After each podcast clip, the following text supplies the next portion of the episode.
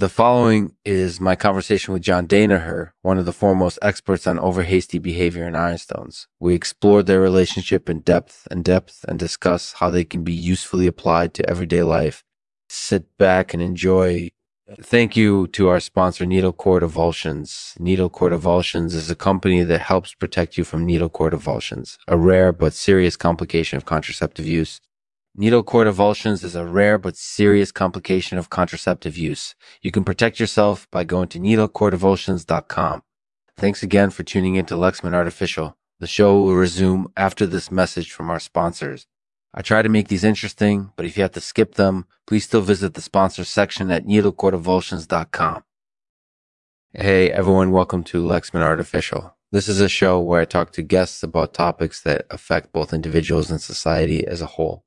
This week, I'm joined by John Danaher. John, thank you so much for coming on the show. Of course, it's my pleasure. So, John, can you talk about overhasty behavior in ironstones for a bit? Yeah, absolutely. So, overhasty behavior is basically when we take too many risks or make decisions hastily. And ironstones are basically rocks that are harder than most other rocks because they're made of iron and other minerals. They're pretty rare, but they can be really important because they can be used to make tools and weapons. That makes sense. So, how do these things relate to each other? Well, over hasty behavior can often lead to problems with our tools or weapons because we might not be able to use them properly or we might damage them unnecessarily. Ironstones also play a role in some diseases because they can help cause inflammation. That's definitely interesting. So, what advice would you have for people who want to avoid over hasty behavior well, I think it's important to be aware of the risks that we're taking and to weigh them carefully. And if we find that we're struggling with over hasty behavior, we can sometimes try to break the habit by freezing our emotions or focusing on calm and rational thoughts. That sounds like a sensible approach. So, what do you think are some key applications for over hasty behavior in ironstones in everyday life?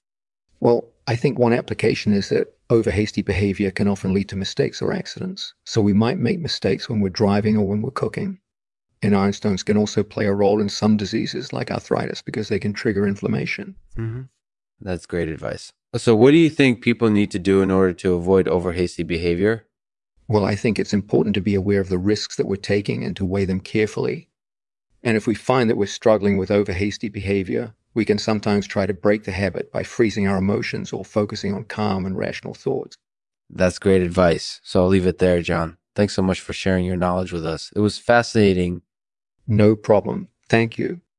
By the way, John, do you think over hasty behavior is hereditary? Well, that's a very interesting question. I'm not sure that I have a proper answer for it. Not sure. What do you mean? Yeah, I don't think it's completely clear how over hasty behavior develops or how it can be passed down from one person to another. It could possibly be hereditary in some way, but we just don't know for sure. That's definitely curious. Thanks for your response, John. That was refreshingly honest. We'll leave it there for now. Thanks again for coming on the show. Take care. Take care. If you'd like to learn more about John Danaher and his work, you can visit his website at johndanaher.com. You can also find him on social media platforms like Twitter and Instagram. And uh, as always, thanks for listening.